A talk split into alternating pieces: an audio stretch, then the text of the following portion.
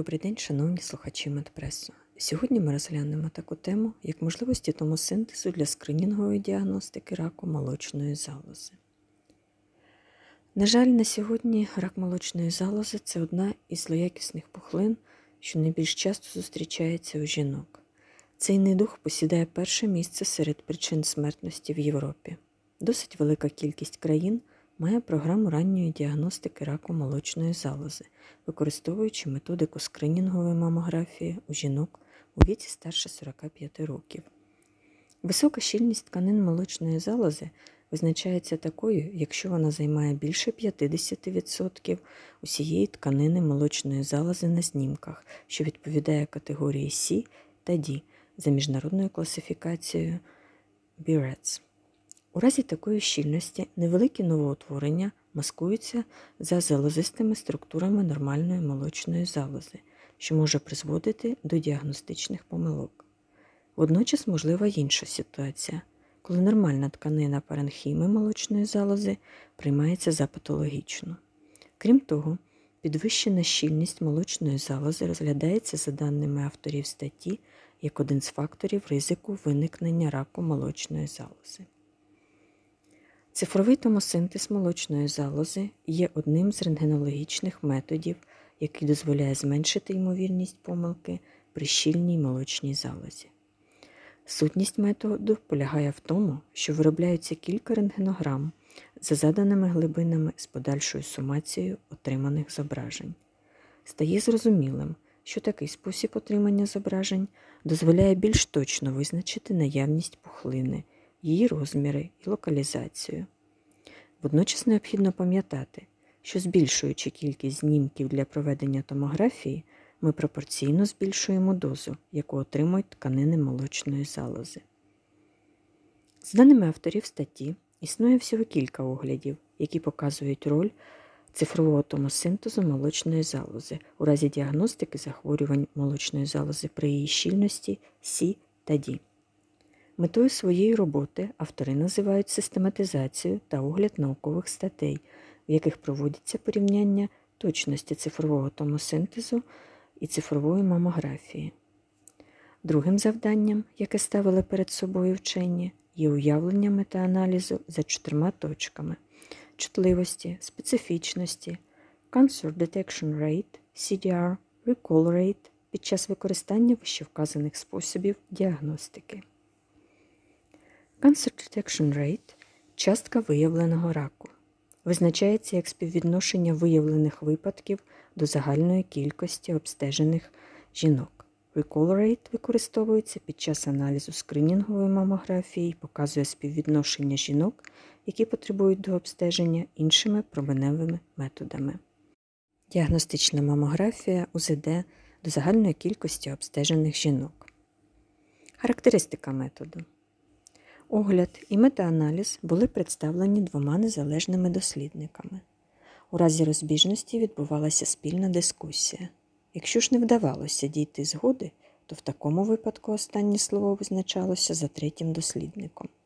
Були відібрані статті, в яких брали участь жінки старше 18 років з проведеними цифровою мамографією і цифровим томосинтезом молочної залози, за даними яких були виявлені щільні молочні залози.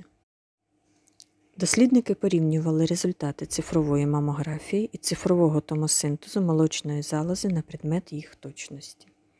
Аналізувалися як перспективні, так і ретроспективні дослідження. Терміни проаналізованих публікацій з січня 2007 року по травень 2017. Пошук статей був організований в англомовному сегменті інтернету і здійснювався з використанням трьох ключових слів: томосинтез, 3D-мамографія, рак молочної залози. Водночас пошук двох перших слів здійснювався в резюме або назві, а третє тільки в тексті статей. Для спрощення і систематизації інформації авторами була розроблена спеціальна форма, яка складалася з великого масиву інформації. Ось деякі дані, які збиралися колективом авторів: тип дослідження, ретроспективне або перспективне, тип мамограм, діагностичні або скринінгові, кількість жінок з щільними молочними залозами, критерії включення або виключення з дослідження, вік жінок, додаткові методи діагностики, якщо такі застосовувалися, та інше. Аналіз даних.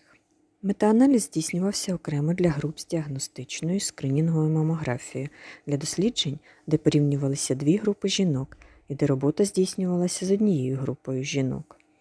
Також мав місце аналіз і за підгрупами, в які було включено дані про протокол обстеження, зіставлялася інформація на предмет ізольованої мамографії або мамографії з застосуванням томосинтезу тощо.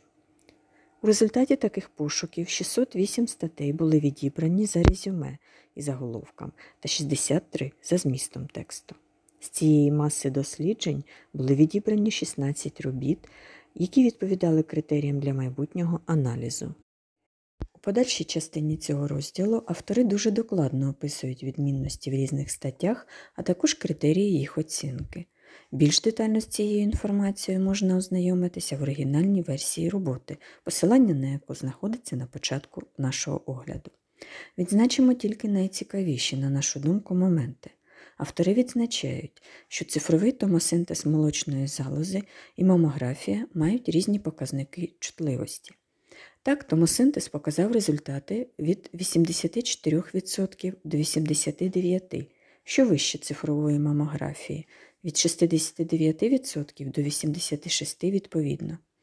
Специфічність цифрового томосинтезу молочної залози варіюється в межах від 72% до 93% і не відрізняється від такої під час використання цифрової мамографії.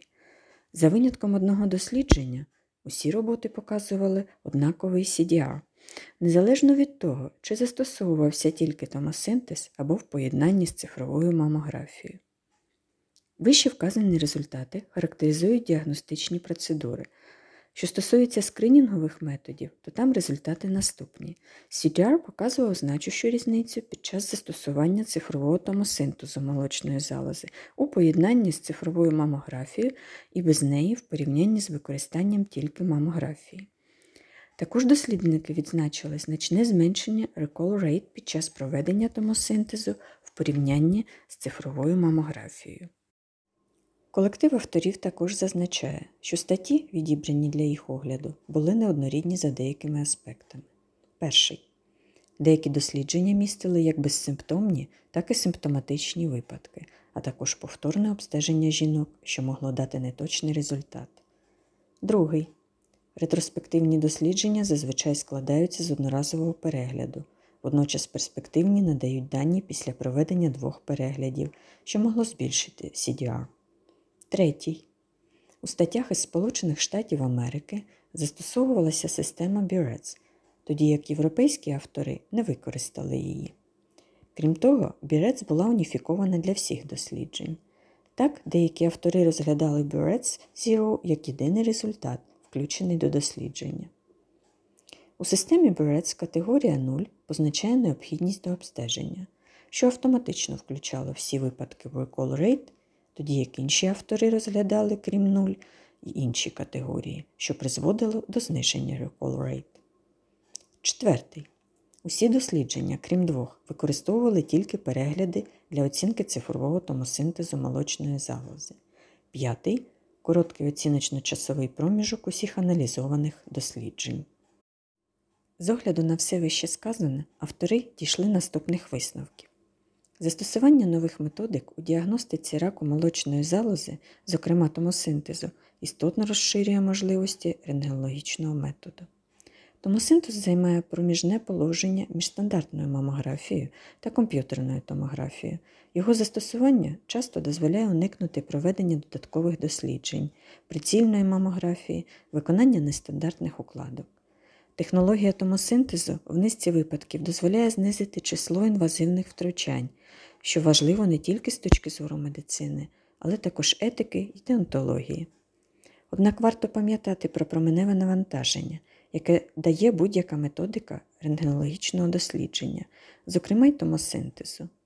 Віддалені результати можна побачити тільки після багаторічних планомірних статистичних досліджень. На сьогоднішній день томосинтез не тільки в дослідженні молочних залоз, а й інших органів тільки починає застосовуватися і розвиватися в лікувальних установах нашої країни, тому використання його має бути лише за показаннями, як утім і будь-якої іншої діагностичної процедури.